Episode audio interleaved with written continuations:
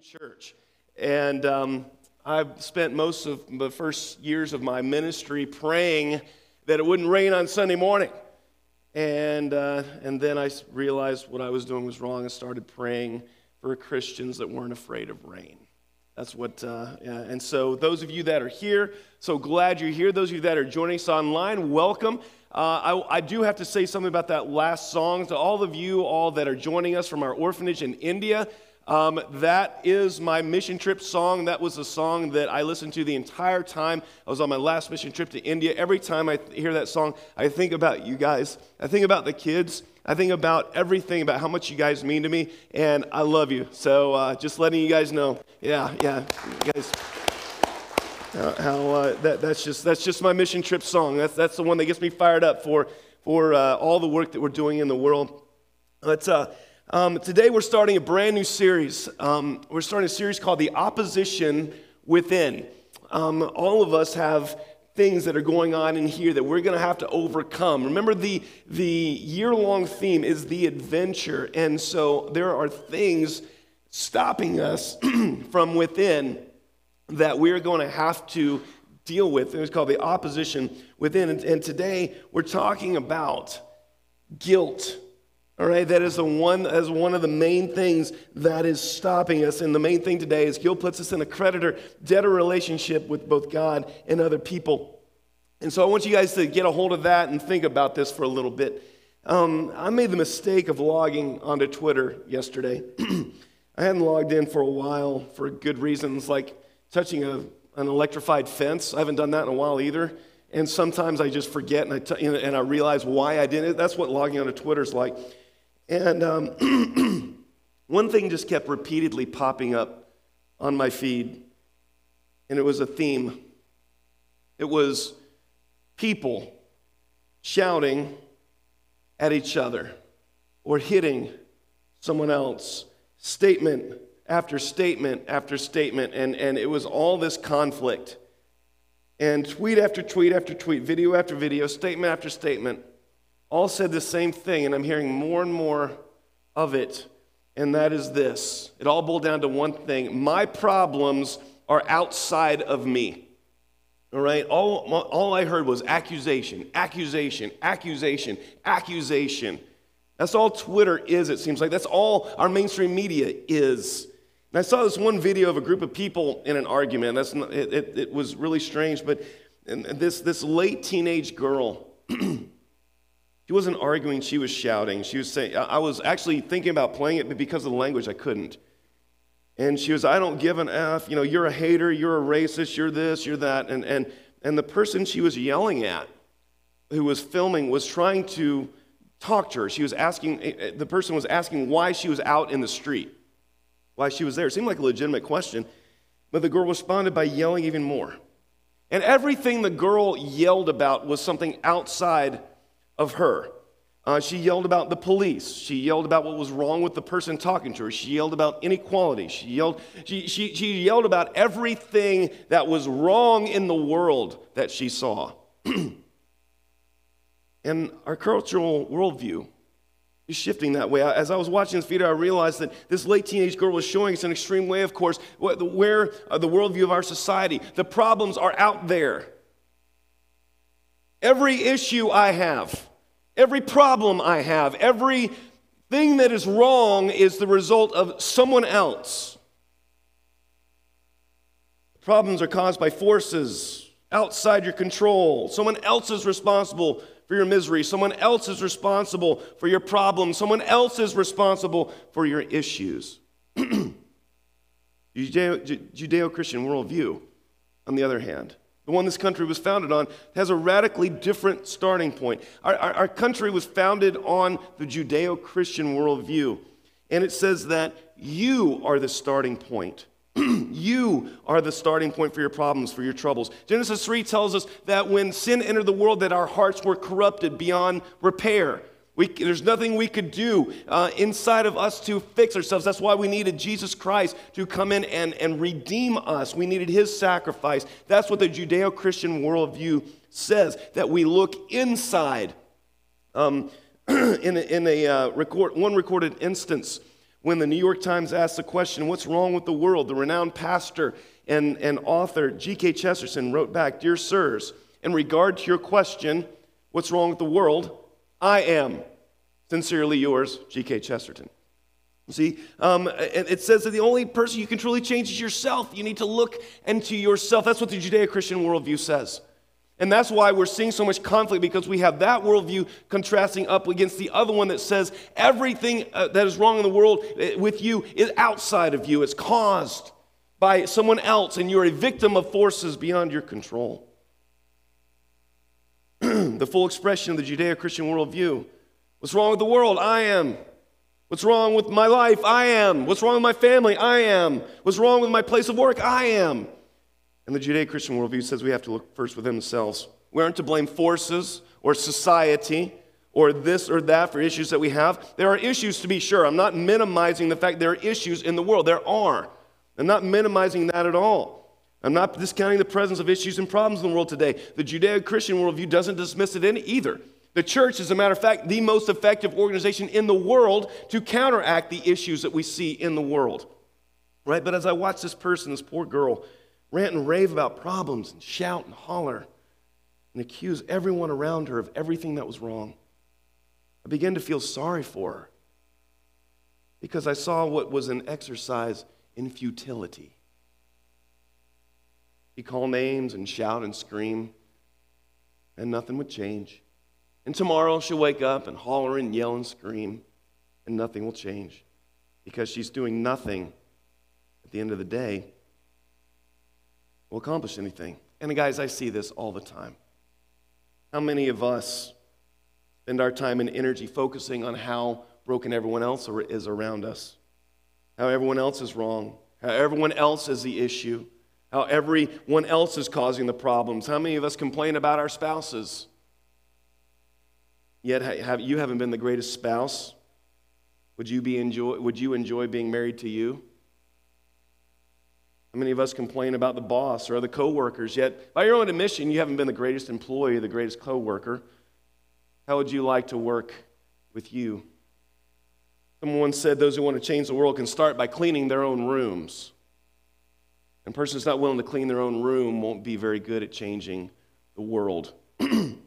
So if we want to change the world, start at the most basic level, the place where we can actually affect the most change, which is ourselves. Let's not live like that, our lives like that poor girl, accusing others and yelling about outside forces because that's just an exercise in futility. Let's start by looking at ourselves. Okay? Let's look at ourselves. That's what the purpose of this series is, is to look at ourselves, the opposition within. Okay? Here, I'm going to make a strange statement. I'm going to explain it to you. You are basically a tree. You are. I'm not talking about the kind uh, like in the school play where they, you know, they, they give the no talent people that, hey, you just be a tree. That's the only part I could ever get. Hey, Kibler, you be a tree. You know, stand there. I'm not talking about that, okay? I'm talking about the biblical st- statement that Jesus makes about us. He says this in Matthew 12, 33 through 35 Make a tree good, and its fruit will be good, or make a tree bad, and its fruit will be bad, for a tree is recognized by its fruit. You brood of vipers, how can you who are evil say anything good? For the mouth speaks what the heart is full of. A good man brings good things out of the good stored in him, and an evil man brings the evil things out of the evil stored up in him. You're basically a tree the Bible says. Now, when I was a kid, we had an apple pear and, a, a, a, an apple tree and a pear tree in the yard. It was my job to mow it. We had about an acre backyard. Uh, and fortunately, my dad got a riding mower for us and probably grumbled the whole way. It was like, wow, as a kid, we had to push it with a push. How many of you all actually had a push mower? I'm not talking the kind you start, I'm talking the kind you had to push. And, and how many of y'all had those? You know, had those? Yeah, yeah, she's raising her hand. That's awesome. Yeah, great. Uh, well, your reward's in heaven, you all, for having to do that. Um, but I, I, had a riding mower, and one the problem was is that when you would run over one of these these apples or these pears, a lot of times it would shoot out of the, the mower like a missile. and actually, sometimes I would try to see how far I could get one. I'd see one I'd, I'd, and see how far I could go. I always wanted to mow the grass when the Brady kid next door, you know, was, hey, Kendall, come over here. Come here for a second. you know, that, that I never hit him, though. He was quick.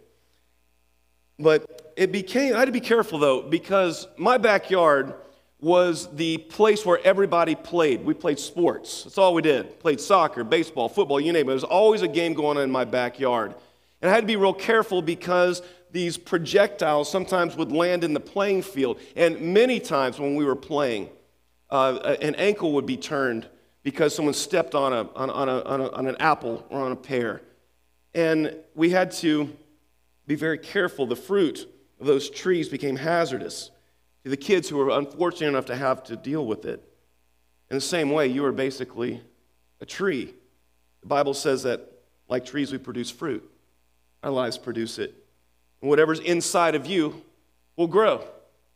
See, an apple tree produces apples because it is an apple tree. It doesn't produce pears, right? A pear tree produces pears. It doesn't produce apples because of what's inside it. In the same way, a healthy person, a healthy spiritually, a healthy emotionally person will produce fruit that is healthy for the people to see. A toxic person who, because of toxicity, will produce toxic fruit that you have to deal with because of what's going on in here. That's what the Bible says. And like the kids in my backyard, the people around you are going to have to deal with what your life is producing. The people closest to you. I doubt that an apple tree is aware that it's producing apples in the same way. A healthy person is not aware they're producing healthy fruit. Things like love, joy, peace, patience, kindness, goodness, faithfulness, gentleness, self control. Probably is not aware they're producing those things because it's just the natural outflow of their heart. In the same way, a toxic person is probably not aware of the toxic fruit their life is producing anger, bitterness, rage, uh, backbiting, gossip, uh, judgmentalism, these kind of things. And if you have those things in your heart, envy and discord and bitterness, and if you have those things in your heart, it's only a matter of time before it starts being produced on you, and the people around you are going to have to deal with it. Okay? And what, and what our society has done is to blame instead of looking at the heart and saying, you know what, I, I am a toxic person. I, I have issues. Instead of doing that, the, the, our society's conditioned people to say, well, it's the result of X, Y, Z. It's your parents' fault. It's your boss's fault. It's your spouse's fault. It's the media's fault. It's everybody's fault but yours. And then one of the most, most toxic things we have flowing around in here is a thing called guilt. Now, guilt is, is, is basically a, a, where you have incurred a debt. You have done something that is wrong. You've done something to hurt someone. You've taken something from them their, their dignity, their respect, their, their, their uh, possession, uh, whatever it is. You've done something wrong, and now you are in their debt. They are your creditor, and you are their debtor. Okay? You have set up a creditor debtor relationship with the person you have wronged. Okay, that's how this works. Guilt says, I owe you. I owe you. Uh, and and I, I have hurt you. I've, I've owed you. And, and guys, the reason this is so toxic, there's all, all kinds of stuff that this is so toxic. Everyone deals with it. But the main reason I see this as a pastor, I see this as a person that is very into the family, very pro family. I'm very pro marriage. I'm very pro child rearing, if you couldn't tell. Imagine that you know uh, but that, that, is, that is where i live and breathe and i see guilt destroying that more than anything else and not because of violence or because of this uh, anything physical guilt more than anything drives people apart because it makes people hide from one another it makes people hide from god makes people hide from the church makes people hide from friends makes people hide from family because you feel guilty and you can't face them. Therefore, you withdraw. And the people that are friends with you, people that go to church with you, people that work with are, are left wondering what they did. What do we do? He won't text me back. He won't call me back. I never see him anymore. And it hurts the people without even realizing it. Why do people hide when they feel guilty? Well, plain and simple, because you feel like you're in debt. If someone borrows $100 from me, And I say, Here you go, pay me back next Friday. And next Friday comes around, he doesn't have a hundred bucks. He sees me coming. Is he going to be happy to see me? No, he's going to run the other way because the debt has destroyed our friendship. And that's the same way a lot of you guys, a lot of you ladies are hiding from people you are. You're hiding from people. You're hiding from relatives. You're hiding from friends. You're hiding from people who you used to go to church with, eh, people that genuinely care about you, and you're hiding from them because you can't face them. And guys, guilt destroys more families, more relationships than any other emotion I've ever seen. My work in the jail, you talk about guilt. Guys that have destroyed their families through addiction, and, and, and they're sitting there, they, they have guilt on their shoulders. They won't talk to their kids. They won't talk to their exes. They won't talk to, to because they can't. They can't face them because of the guilt. And guys, I don't know if this is something you're dealing with. Everybody is. We have got to have a better way than hiding to deal with guilt. And guys, it's, it's the same. It, it's wonderful because the Bible tells us exactly how to do it. If you are tired of hiding from people, running from person to person, from, from, from your family being torn apart by guilt, from people hiding from each other, I'm glad you're here because we're going to talk about this right now. The, the Bible says the solution for guilt is a thing called confession and a thing called restitution. Okay, we're going to get to that in a second, but first, we don't understand confession. That's one thing that I have a problem with in the evangelical churches, the, the, one, the, the ones that, that, are, that are kind of in our brotherhood. Um, we get confession wrong. Okay? James 5:16 says this, therefore confess your sins to each other and pray for each other so that you may be healed. But we don't do that in the church. We don't. Matter of fact, we're taught not to. We're taught that when we sin, when we wrong someone, we simply confess to God, right? Make things right between God and us. what does the Bible said? It says, confess your sins to each other. Hmm, that's a little dangerous, a little scary. I'll tell you why I don't confess to each other. Because I went, one time when I did that, the person was not a person of character, was not a trustworthy person, and went and blabbed it out to people whose, whose no business was, and it hurt me professionally and, and personally. So I'm a little wary of doing that, I admit, and probably most of you are too. And however, how are we doing? How are we doing? I'm not knocking confessing to God. For sure, our sin is against Him and His holy nature. But what about the person? What about the person we have wronged? I remember many, many, many years ago in a church that I was in, in youth ministry about. Um, we had this family that we knew and we loved. We loved them. We, we would play cards with them. We would, we would do all kinds of things together. Uh, they, they, had a teenage daughter that babysat my kids. Uh, just great, great, great people.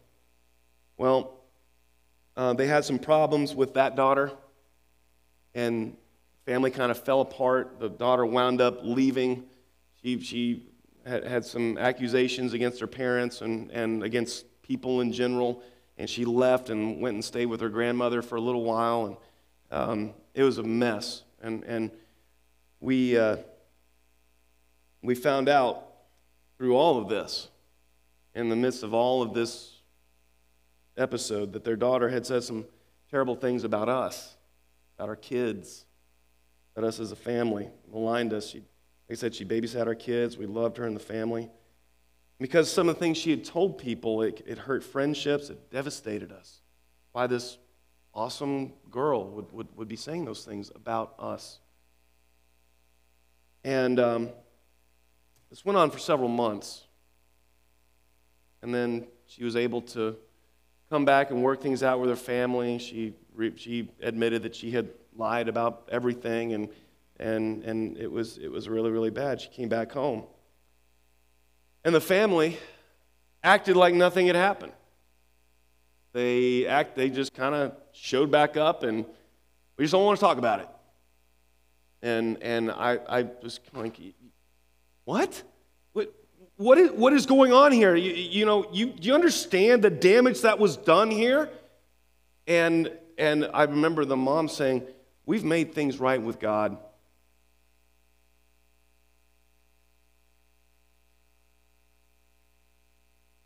And I said, Yes, you haven't made it right with us. And then we were accused for being unforgiving, for being uh, uh, bad people, judgmental, this kind of thing. We went our separate ways and we never saw them again. You can make things right with God.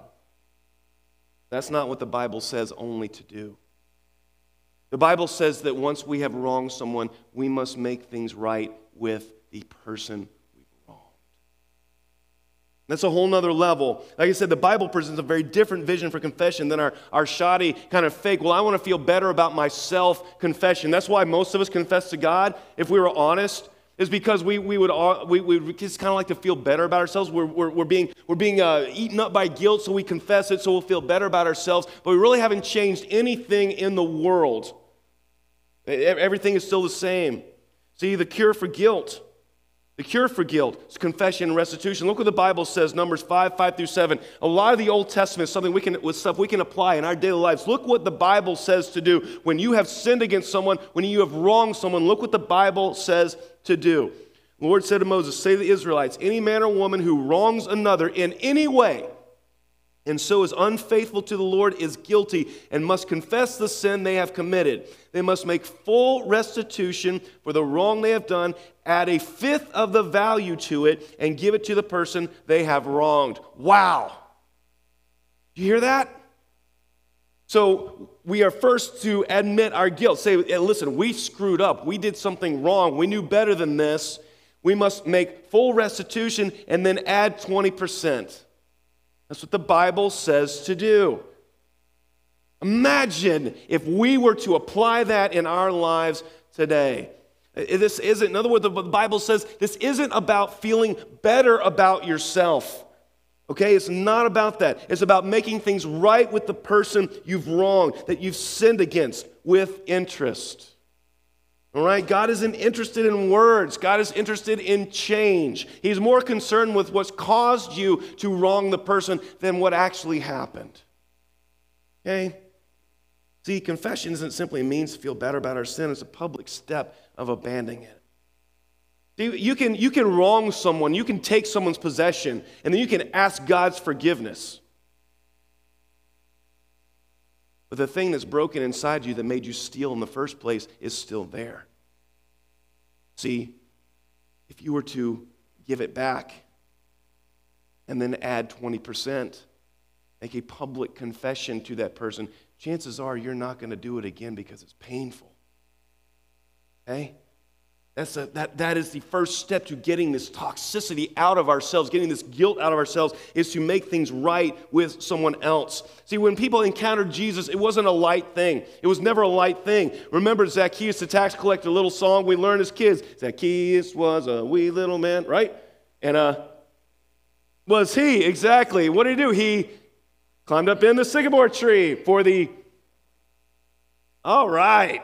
You guys went to VBS. I can yeah, it's great. All right, and as he, as a Savior, passed that way, looked up in the tree. He said, Zacchaeus, you come down because I'm going to your house today.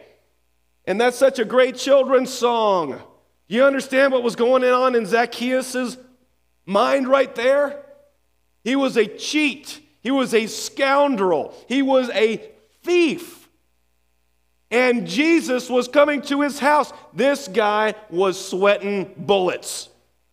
Believe you me, he was sweating bullets. And, and when he met Jesus, Luke 19:8, Zacchaeus stood up and said to the Lord, "Look, Lord, here and now I give half of my possessions to the poor. And if I've cheated anybody out of anything, I will pay back four times the amount." He was a tax collector that had taken way more than, than that he should have. He was despised. He had wronged people his entire life.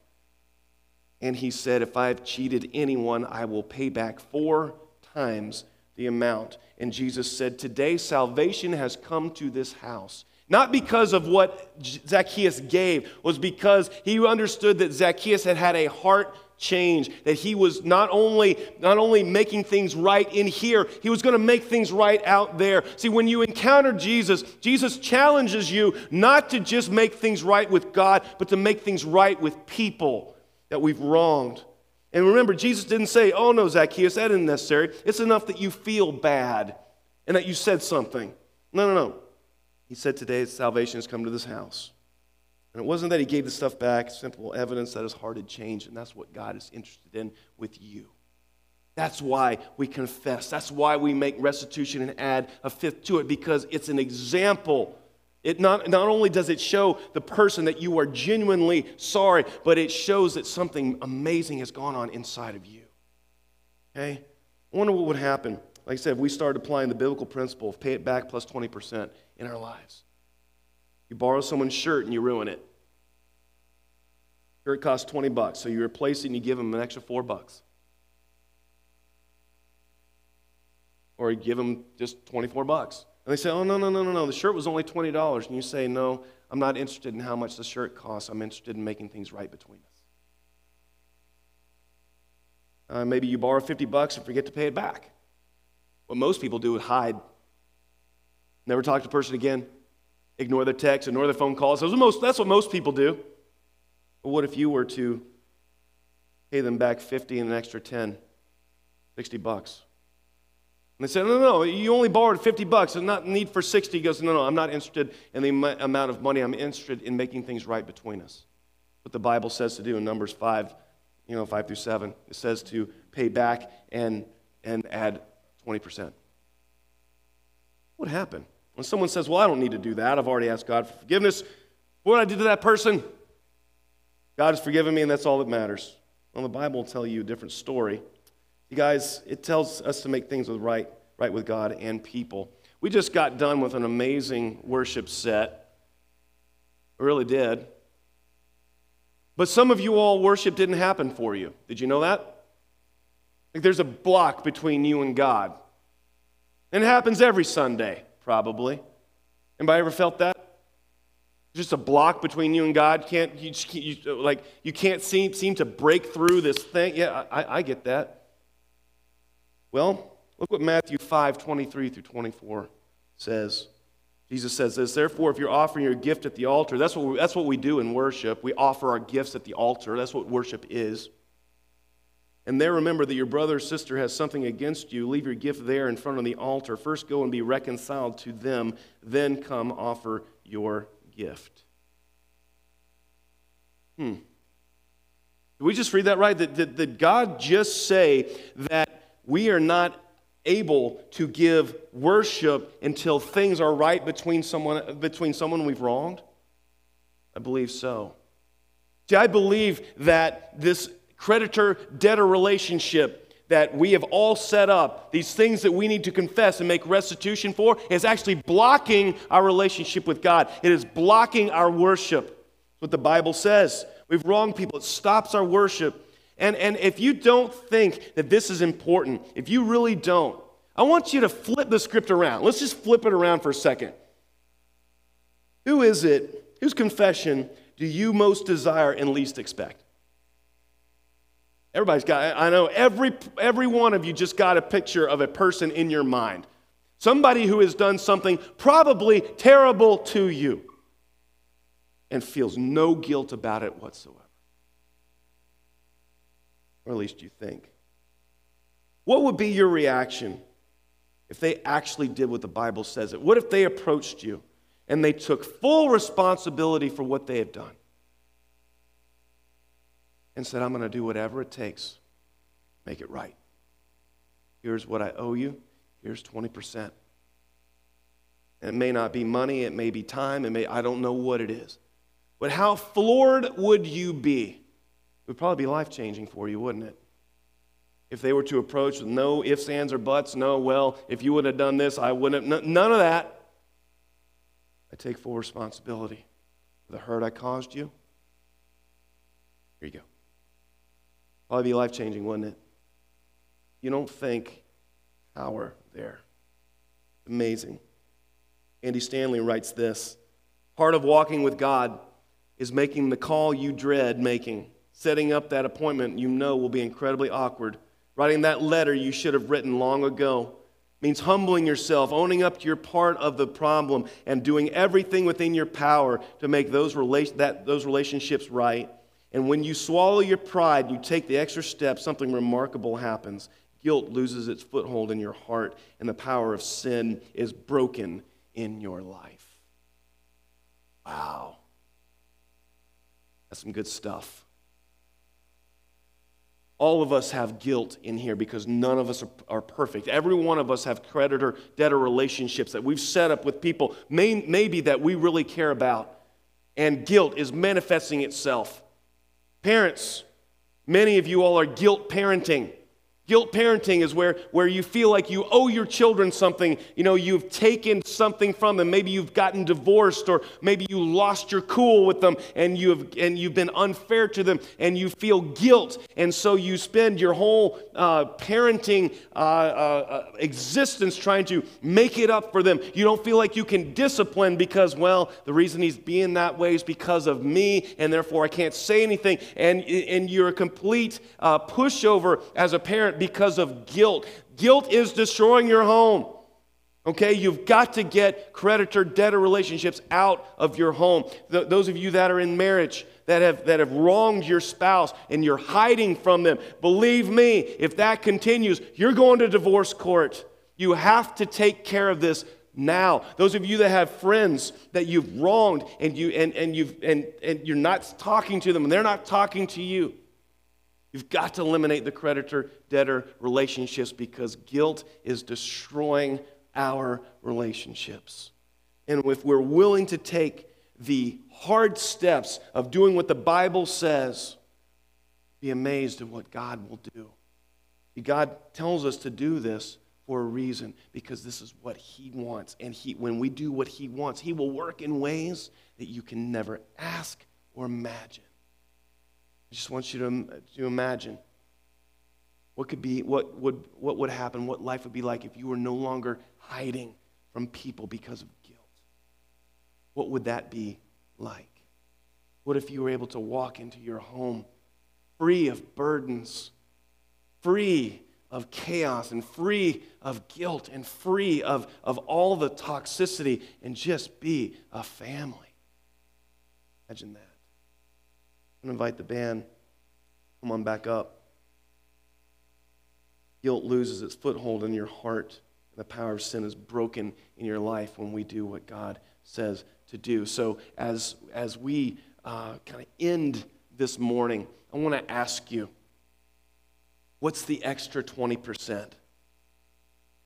It's not enough just to make it up, it's the add, to add the 20%. A lot of us are, are, are, are thinking, man, you know, I, I, I, get that, but I have no idea. I, I, how do I give back what I don't have? How do, I, how do I do this? How do I give back years?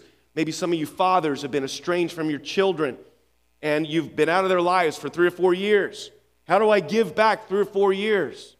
I want to invite you to spend some time in prayer ask the Heavenly Father for guidance. What is the extra 20%? What's the restitution plus the 20%? Um, maybe you guys are, uh, are, are having spousal problems, or, or maybe you've recently gone through a divorce, or you're, you, you've gone through a breakup and you've got a lot of bitterness in here, or guilt over what you have done. What's the extra 20%? What is the extra that God wants you to do to make things right with the other person?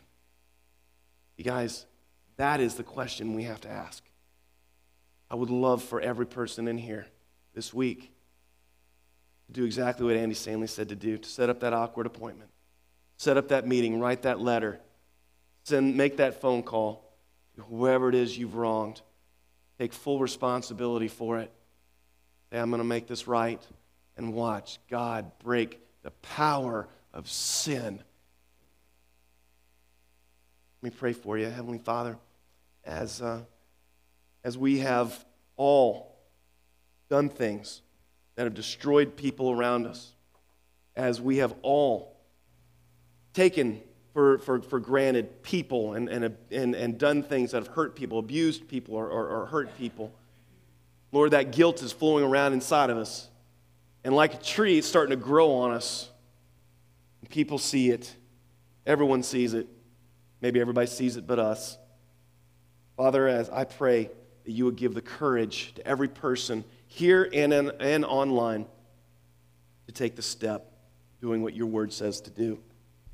Father, as we do that, as we stay faithful to that, I pray that you would stay faithful and, and, uh, and, re- and restore that which Satan would love to destroy.